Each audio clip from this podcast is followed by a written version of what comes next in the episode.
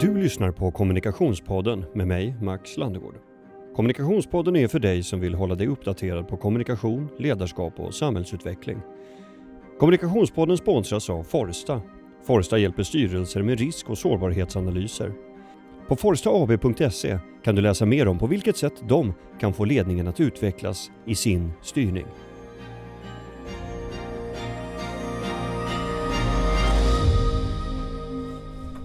Vilken trevlig studio. Ja, men tack. Jag Ehm, gillar framförallt radio, mm. gammal neonskylt. Ja, jag köpte den där. Jag ropade in den på Bukowskis. Ehm, Så himla I all. I all korthet, en minuts story. Ja. Ehm, jag såg den på Bukowskis Market, de säljer lite billigare prylar där. Mm.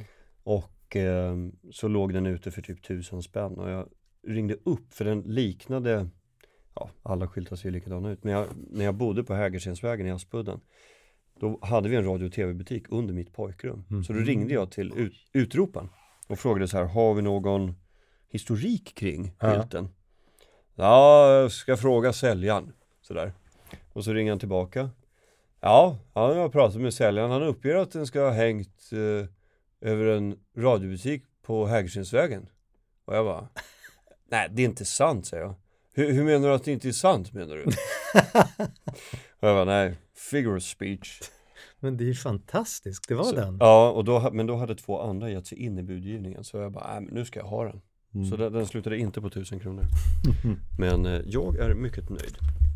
Så häftigt. Mm. Jag älskar de här gamla neonskyltarna. Ja, jag Det vet. var så vackert och man vill gärna att det ska vara lite skevt så att det darrar i ljuset. Eller hur? Sprakar liksom. Det vibrerar lite. Mm. Det adderar verkligen något. Här. Eh, bra. Då, då kör vi igång då. Ja. För 5300 år sedan försöker en 45-årig man ta sig över Alperna. Men han kommer inte hela vägen utan konserveras till eftervärlden så pass bra att när kroppen återfinns 1991 så kan forskarna dra flera slutsatser. Av hur Ötzi, som han kallas, levde och vilket samhälle han verkade i. Det var också detta fynd som dagens gäst, Johan Norberg, väljer att inleda sin bok med. Johan Norberg är författare och debattör. Hans bok Till världskapitalismens försvar, som släpptes 2001, såldes till flera länder och han har i över 20 år varit en flitigt anlitad och läst föreläsare och författare. I nästa vecka släpper han sin senaste bok Öppen sluten och idag är han gäst i Kommunikationspodden. Välkommen hit Johan Norberg. Tack så mycket. Ja, Ötzis levnadsöde fick inleda din bok. Varför då? Därför att det ger en sån direkt, omedelbar och konkret fysisk inblick i hur människan levde för 5000 år sedan. Och det som framförallt slår mig är ju att han kom så pass långt ändå under sina strapatsrika resor därför att han inte gick själv utan när man tittade på vad han bar med sig så hade han verktyg, redskap, vapen, medicinska tatueringar, kläder, skor som hade uppfunnits, tillverkats, skapats och som han hade bytt till sig av hundratals människor. Och om man tittar på leden bakåt, var allt det här kommer från från början, tusentals människor. Alltså redan så pass tidigt så hade människan en otroligt avancerad arbetsfördelning. Alltså att man drog nytta av fler människors hjärnor, fler människors arbetskraft, fler människors fantasi. Och det är därför mänskligheten, som jag ser det, erövrade världen till slut. Vi är unikt duktiga på att samarbeta med andra och därmed också kunna dra nytta av kunskap som vi inte själva har. Ja, jag, jag läste lite i förbifarten där en, en kopparyxa från södra Toscana bland annat. Jag som inte är arkeolog eh, slogs ju, det, det var frapperande uppgifter faktiskt att eh, man inte man föreställer sig att de ska ha gjort allting själva men det var ju resultatet av väldigt mycket samarbete. Eh, Och otroligt långa också kedjor av byteshandel. Alltså att det kunde vara 50-100 mil bort så fanns det fyndigheter som sedan användes på eh, helt andra delar av Europa och, och även rent genetiskt om man tittar på var Ötzi kom ifrån och hans gelikar så är det en blandning av människor som har kommit från Mellanöstern, ukrainska steppen och, och så vidare. Så vi har rört på oss, vi har varit mobila, vi har handlat och idkat utbyte så länge arkeologerna kan se. Varför har du skrivit den här boken? Därför att jag tycker att vi är blinda för den typen av framsteg som skapas just genom en öppen värld, av det utbytet, av frihandel, av globalisering som faktiskt skapar allt det som vi idag på något vis tror är hotat av öppenhet och starka krafter i rörelse på olika håll i världen. Allt sånt skapades en gång i tiden genom öppenhet och genom att vi samarbetade med människor som fanns väldigt långt borta. Så jag ville skriva en historia från egentligen det klassiska Mesopotamien och framåt om att historiens guldåldrar. För de finns i alla möjliga civilisationer och i alla möjliga religioner och kulturer.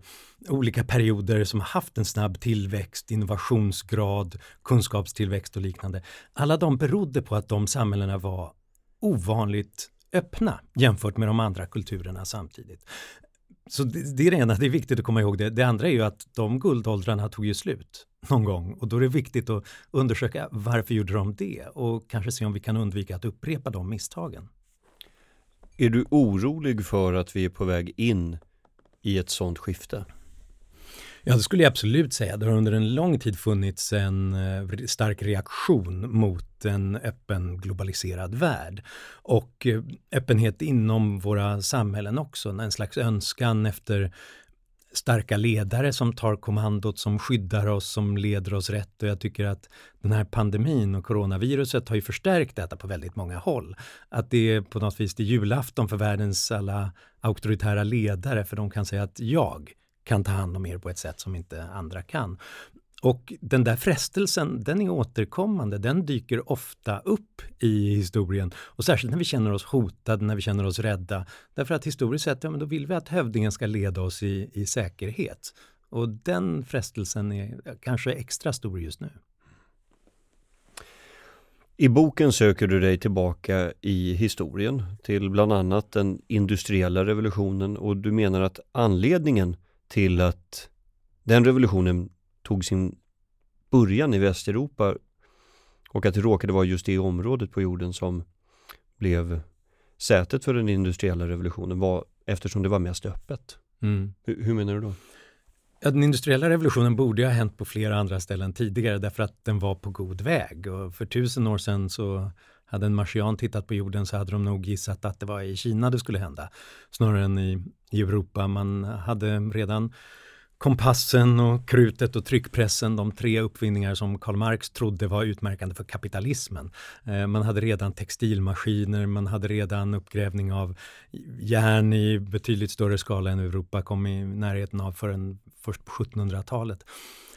Men det hände inte där och det hade att göra med eh, att den perioden av öppenhet som fanns i det klassiska Songkina, det förbyttes i slutenhet. Delvis på grund av att man reagerade på digerdöden med att eh, kapa av handelsvägar och bryta det ganska frihetliga experiment som fanns i Kina då.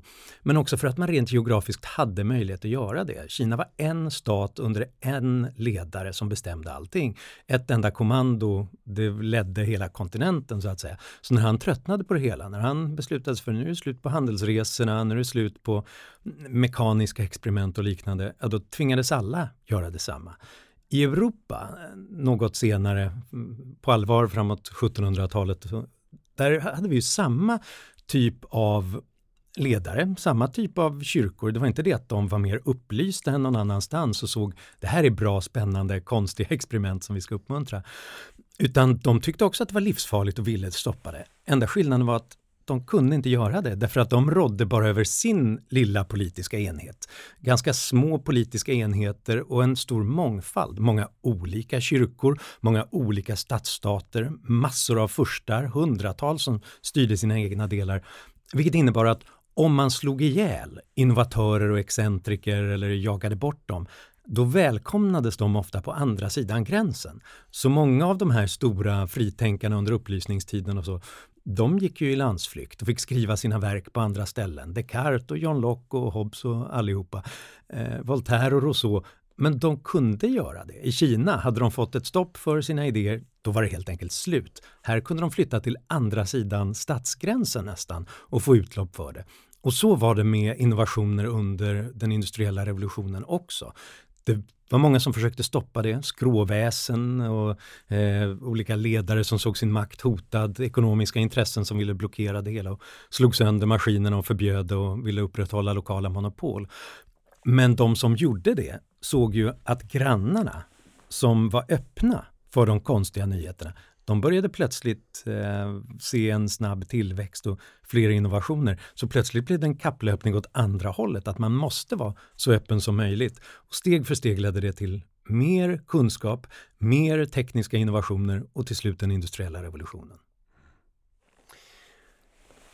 Du brukar återkomma, tycker jag, till detta i dina alster och föreläsningar. Det här är min tolkning. Alltså att människor av idag förstår inte hur bra vi har det. Mm. Har någon lyckats vakna upp eh, nu? Eller slumrar vi fortfarande i otacksamhet? Nej, men det, du, du har rätt, det där är någonting ända sedan jag själv kom på att gud vad jag sitter här och är otacksam över världen och vad jag har omkring mig. Därför att hade jag levt i vilken annan, stigit in i en, en tidsmaskin och hamnat var som helst annars i historien, så hade jag levt i djupaste fattigdom, jag hade levt ett kort liv därför att vi inte hade hälsovård och tandvård och vaccin och eh, eh, penicillin. Då insåg jag att det här tar vi för givet. Det gör vi alltid. Det, det, och det är tyvärr på något vis också människans natur. Därför att problem som vi har löst, det är klart vi glömmer bort dem. Och sen så har vi nya problem framför oss som vi ska ta itu med istället.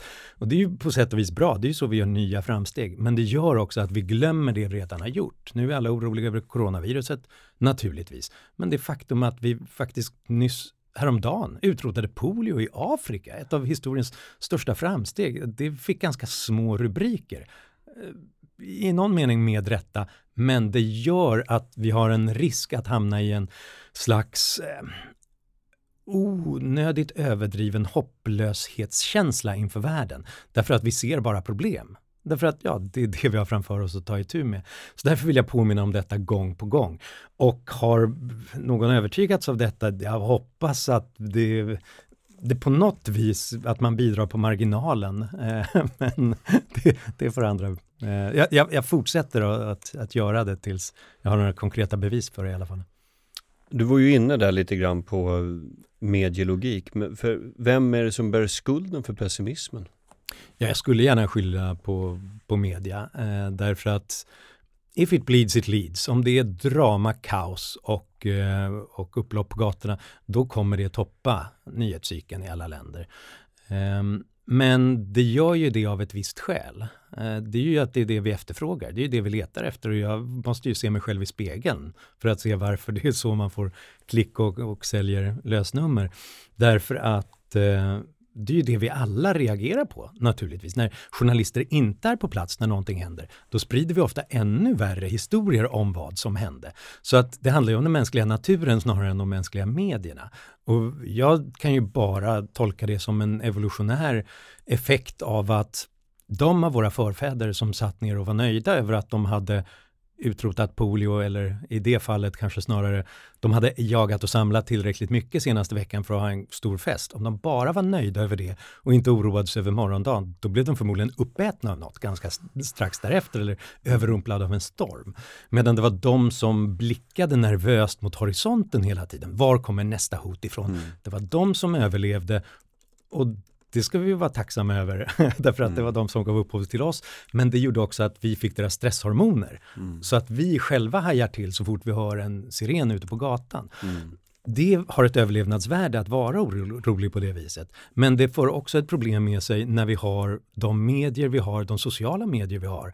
När det alltid finns någon på plats med en smartphone när någonting går fel i världen. Vilket är viktigt. Det är bra. Det är en demokratisering av världens medier och världens kunskap som det finns väldigt många poänger med. Men det gör också att vi sprider det värsta som har hänt i världen sen vi nyss tittade på, på världen mm. till alla andra och därför får vi en överdriven bild av att det står och brinner överallt. Mm. Kommer ett litet boktips apropå det.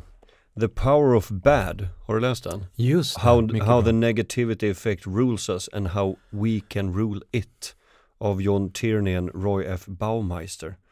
Som handlar just om the negativity bias, alltså att man, man hemfaller alltid av, av liksom, vad ska man säga, darwinistiska skäl. Att man liksom evolutionsmässigt så, de som överlever är de som är mest negativa. Det är ett jättebra boktips och det, man, psykologer har ju sett det under lång tid att när vi förlorar pengar så Mm. kommer vi ihåg det och det gör större påverkan på oss emotionellt än när vi har tjänat pengar. När vi förlorar en vän jämfört med när vi får en vän. Dåliga nyheter jämfört med en god nyhet Mm. om någonting i världen. Det sitter kvar, det negativa. Får jag en dålig recension Mm. för den här boken nu så kommer jag tänka på den långt mer än tio positiva recensioner. Mm. Och det är ju för att det finns någonting vi där tänker att vi har att åtgärda det, någonting vi måste fixa. Men det är klart att om vi bara blir översvämmade med dåliga nyheter, då är ju risken att vi tvärtom reagerar med hopplöshet. Det finns inget vi kan göra därför att uppenbarligen kan vi inte lösa några problem någonsin. Man önskar att det kunde finnas ett piller man kunde ta för det där. Eller hur?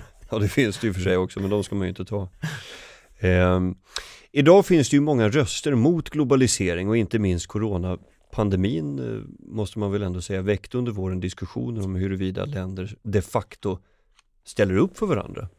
Eller om institutioner som EU till exempel egentligen bara är en Potemkin-kuliss framför en protektionism. Mm. Vad, vad är dina tankar om det? Du var ju inne lite på corona. Ja, och där får man ju säga att eh, det sjabblades bort svaret på coronaviruset väldigt snabbt av de flesta stater skulle jag säga och även enheter som EU. Därför att vi just drabbas av den här på något vis samhälleliga fight or flight reaktionen så fort vi drabbas av ett existentiellt hot. Vi tror att vi måste fly därifrån bakom tullmurar eller bygga fysiska murar. Eller vi ska slåss, vi ska hitta någon att skylla på, hitta en minoritet eller beväpna oss till tänderna och så. Och det fyllde ju en viktig funktion på stenåldern när det yttre hotet var en stam som kom för att slå ihjäl oss. Ja, då måste vi fly eller slåss. Men idag när hotet är ett litet virus som vi inte ens kan se, ja, då ska vi inte slå ihjäl eh, människor utan vi ska istället försöka hitta sätt att dra så mycket nytta som möjligt av deras erfarenheter av viruset, av behandlingar, av kunskap om det och, och liknande. Och det är den där ständiga utmaningen, eller närmast paradoxen vi har att hantera. Att när hot kommer så behöver vi öppenheten mer än någonsin, men den känns obehagligare än någonsin. Och det som hände i första hand, det var ju att EU-länder som Frankrike och Tyskland som borde ha lett vägen, de stängde sina gränser, de blockerade skyddsutrustning som var på väg igenom, de till och med konfiskerade skyddsutrustning på väg till Spanien och Italien. Länder som Polen stängde gränserna för eh, medborgare för att resa in och ut, vilket kändes tryggt för dem, men innebar bland annat då att polska arbetare på väg till den tjeckiska fabrik, på väg över gränsen till Tjeckien, där de går och arbetar varje morgon för att tillverka skyddsutrustning till bland annat polsk sjukvård. De kunde inte komma till jobbet. Så att plötsligt föll det här otroligt Mm. viktiga samarbetet fullständigt sönder. Och det visar ju att Eh, nej, det finns eh, väldigt starka protektionistiska instinkter inom oss alla. Eh, men det tycker jag, och jag tycker att EU misslyckades där initialt. Det är däremot inte ett skäl att lämna eller göra slut på det, utan jag skulle säga tvärtom, det- var om inte EU hade funnits hade vi tvingats uppfinna det, därför att det var trots allt när de började ryta till mot Frankrike, Tyskland, Polen och liknande, som vi återigen började öppna upp gränserna för varuleveranser, för viktig eh, hjälparbetare, att, sjukvårdsarbetare för att de skulle komma fram. Så de gjorde alldeles för lite och alldeles för långsamt, men om de inte hade funnits där hade det nog sett ännu värre ut. Mm. För ett par veckor sedan hade jag en annan gäst här i studion. Eh, Morgan Olofsson som är kommunikationsdirektör på MSB, Myndigheten för samhällsskydd och beredskap. Han var lite självkritisk, sa att eh, han önskar att han personligen hade kunnat i ett tidigare skede blicka längre mot horisonten och de frågor som naturligt skulle uppkomma i kölvattnet, alltså hösten, alltså nu, där vi, den tiden vi lever i nu. Hos många människor, fullt be- berättigade, som inte handlar om det omedelbara skyddet för liv och hälsa, utan mer frågor om försörjning, samhällets förmåga och kapacitet om man klarar av eh, den här typen av, inte minst ekonomiska påfrestning. Mm. Eh, om man skulle försöka blicka in i den spåkulan om just de frågor som kommer att väckas nu mm. om samhällets förmåga på nationell nivå. Eh, med din diskussion som du för i boken Öppen sluten. Eh, har du något råd? Hur tycker du att institutionerna på nationell nivå skulle kunna tänka? Mm. Nej, det önskar ju alla jag förstår Morgan i det här läget. Alla önskar att man just mitt i krisen eh, kan blicka ännu längre framåt och se vart det tar vägen och hur man hanterar de frågorna. Problemet så är att man sällan kan det just när det är här som mest kaotiskt och man slåss för, om inte överlevnad så i alla fall för, för samhälleliga stabiliteten och, och, och i, i det här fallet med pandemin människors överlevnad rent fysiskt också. Och det är väl därför som man, det är för sent att tänka på det i det fallet. Det, borde man ha, det måste man göra tidigare. Det finns ju en, en poäng med att eh, ha en scenarioplanering i alla typer av organisationer och företag för att testa hur klarar vi av om det värsta, eller i alla fall det 50-procentigt värsta, eller 25-procentigt värsta inträffar? Hur har vi tänkt kring olika planer därefter? Därför att jag, jag litar inte särskilt mycket på den här idén att man verkligen ska ha spåkulan, att man ska ha den tydliga planeringen framåt. Därför att vad som händer är osäkert, det är därför det skakar om våra samhällen. Men att testa olika scenarier ständigt och jämt är ganska viktigt. Och sen så tror jag att två saker är väldigt viktiga. Och det här låter väldigt paradoxalt. Men det ena är att kunna hålla fast vid sina planer och det andra är att kunna släppa dem. Men båda är lika viktiga. Eh, och om det låter svårt så är det för att det är lösningen på mänsklighetens, på våra, eh, livets mening också. Att kunna hålla fast tillräckligt mycket och kunna släppa tillräckligt mycket, det är lösningen. Och vad betyder då det? Jo, det betyder att för det första, eh, om man har en planering, om man har en strategi, om man har så pass mycket fakta så att man inte har fler när krisen slår till, ja, då finns det ingen anledning att ändra sig därför att det plötsligt uppstår opinionsstormar eller grupptryck åt olika håll. Min bild är att i det här, den här pandemin så väldigt många länder släppte sin pandemiplanering därför att alla andra gjorde något annat. Exempelvis stängde ner sina samhällen i panik. Och då bara följde alla med det lämmeltåget. Sverige gjorde inte riktigt det och jag är rätt imponerad över det kan jag säga.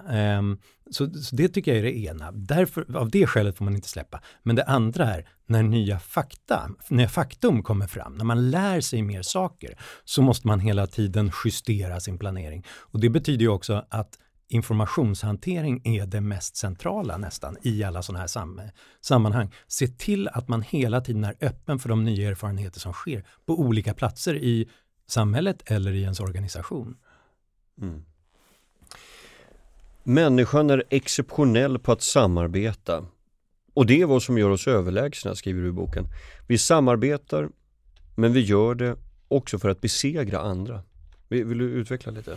Ja, det här är den dystra dubbelnaturen vi har och det är därför boken heter Öppen sluten. Den handlar både om hur människan skapar men också om hur hon förstör framsteg.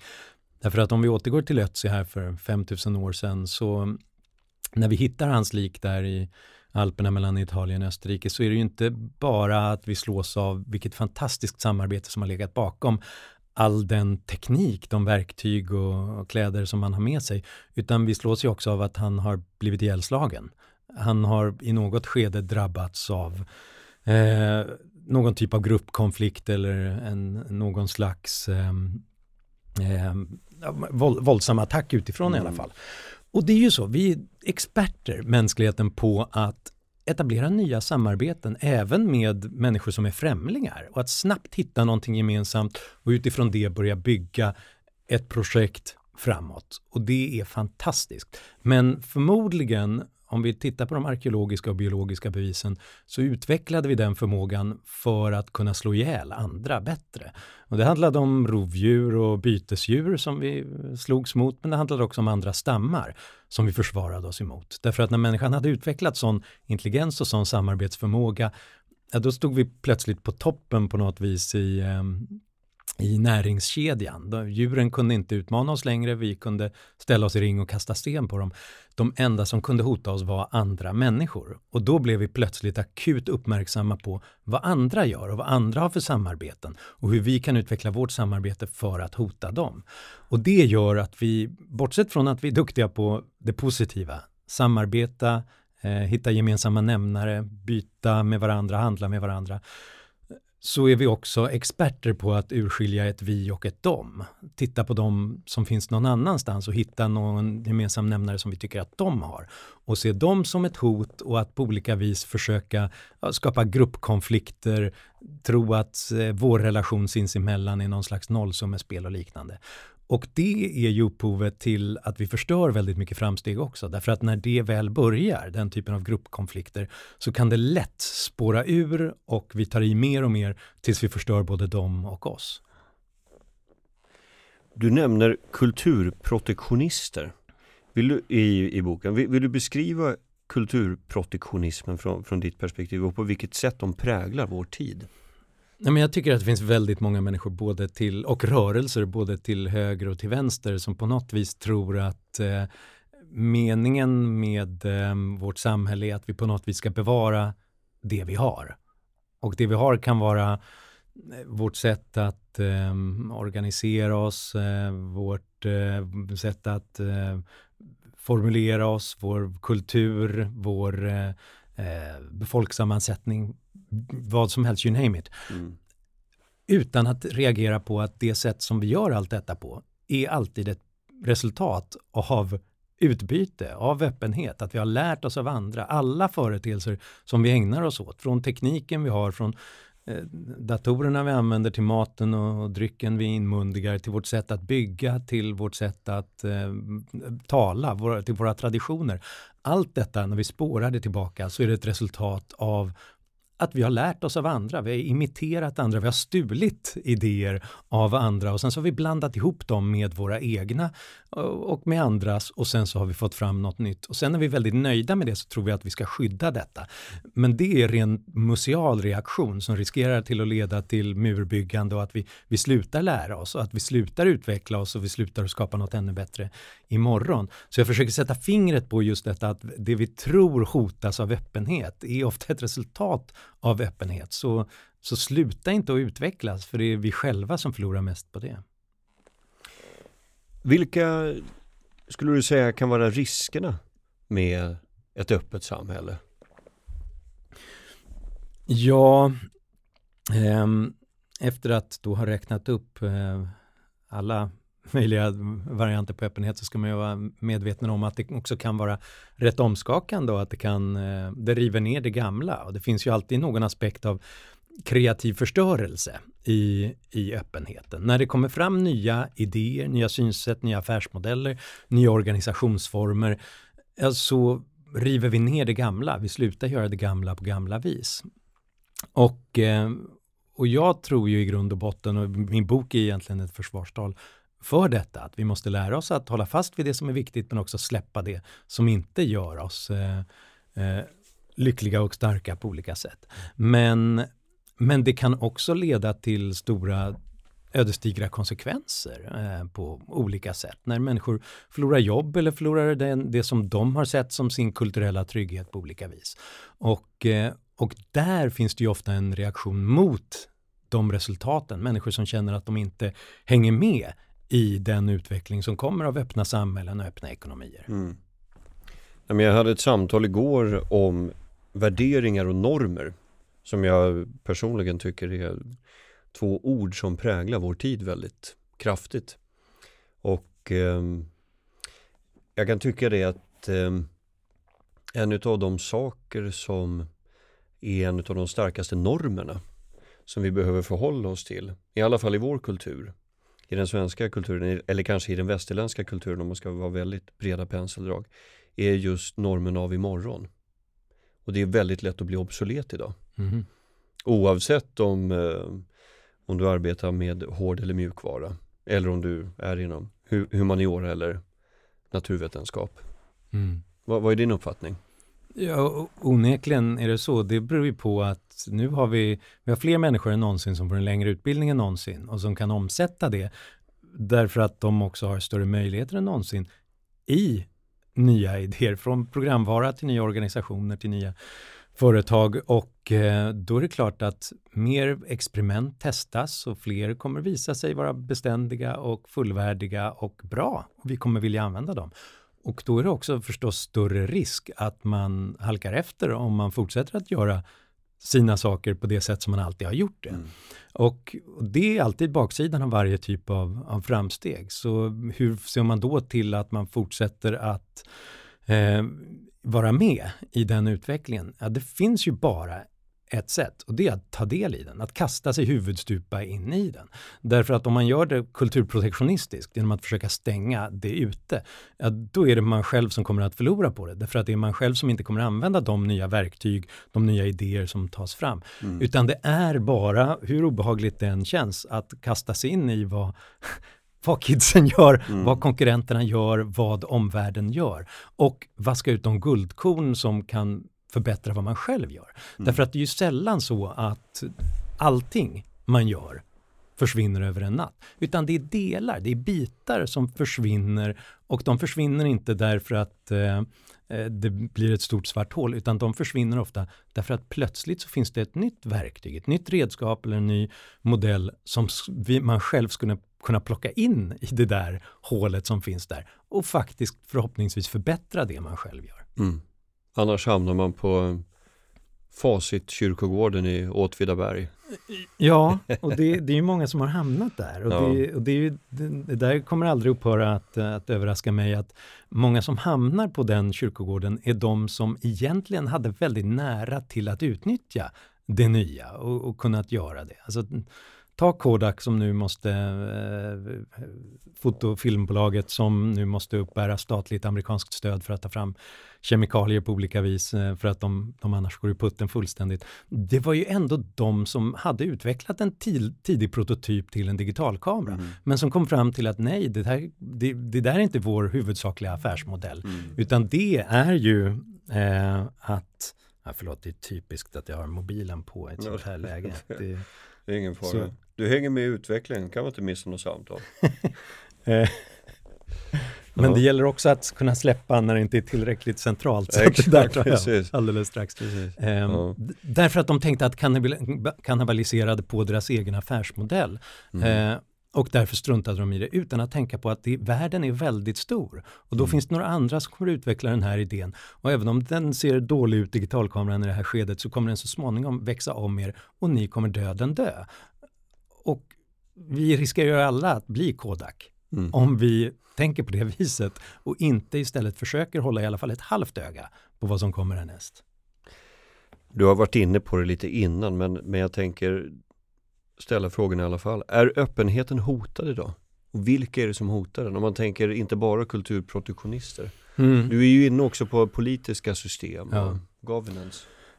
Öppenheten är definitivt hotad idag och det, man kan se det rent direkt från många av våra politiska institutioner och från de etablerade politiska eliterna som gärna vill ha en lösning för framtiden och berätta hur allting ska bli för att hålla oss trygga.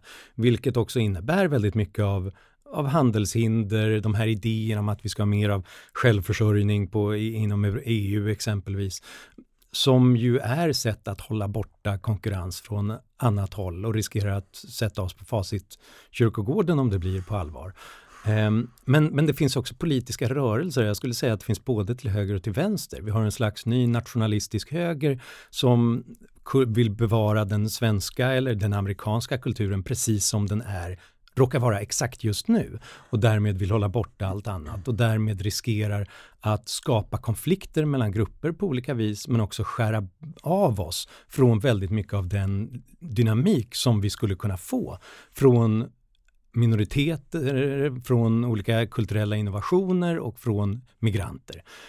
Men vi har också en vänster som är väldigt snabb med att skära bort alla idéer som inte uppfattas som acceptabla därför att det stör deras bild av vad som är moraliskt och upplyst och fint år 2020. Vi kan se det på många universitet, man kan, där man gärna vill eh, ha en cancelkultur som går ut på att säger du någonting som är förgripligt, då ska du bort. Istället för att inse att de kanske har helt fel, men om de har tittat, de kanske är helt enögda, men den som är enögd kanske ser längre på det ögat än vad, vad vi gör med, med våra två. Och då kanske vi kan lära någonting litet av det, eller i alla fall utnyttja deras kritik av oss till att göra det vi håller på med lite bättre eller lite mer fritt från de elementära fel som vi gör om vi inte har motståndare som är där. Så jag tror att den här jakten på någon slags kulturell renhet från höger till vänster, den är livsfarlig. Det är så kulturer och samhällen dör. Det var väl härligt ödesmättade slutord. Eh, Johan Norberg som eh, nu är aktuell med sin senaste bok Öppen sluten. Stort tack för att du ville vara med i Kommunikationspodden. Tack så hemskt mycket.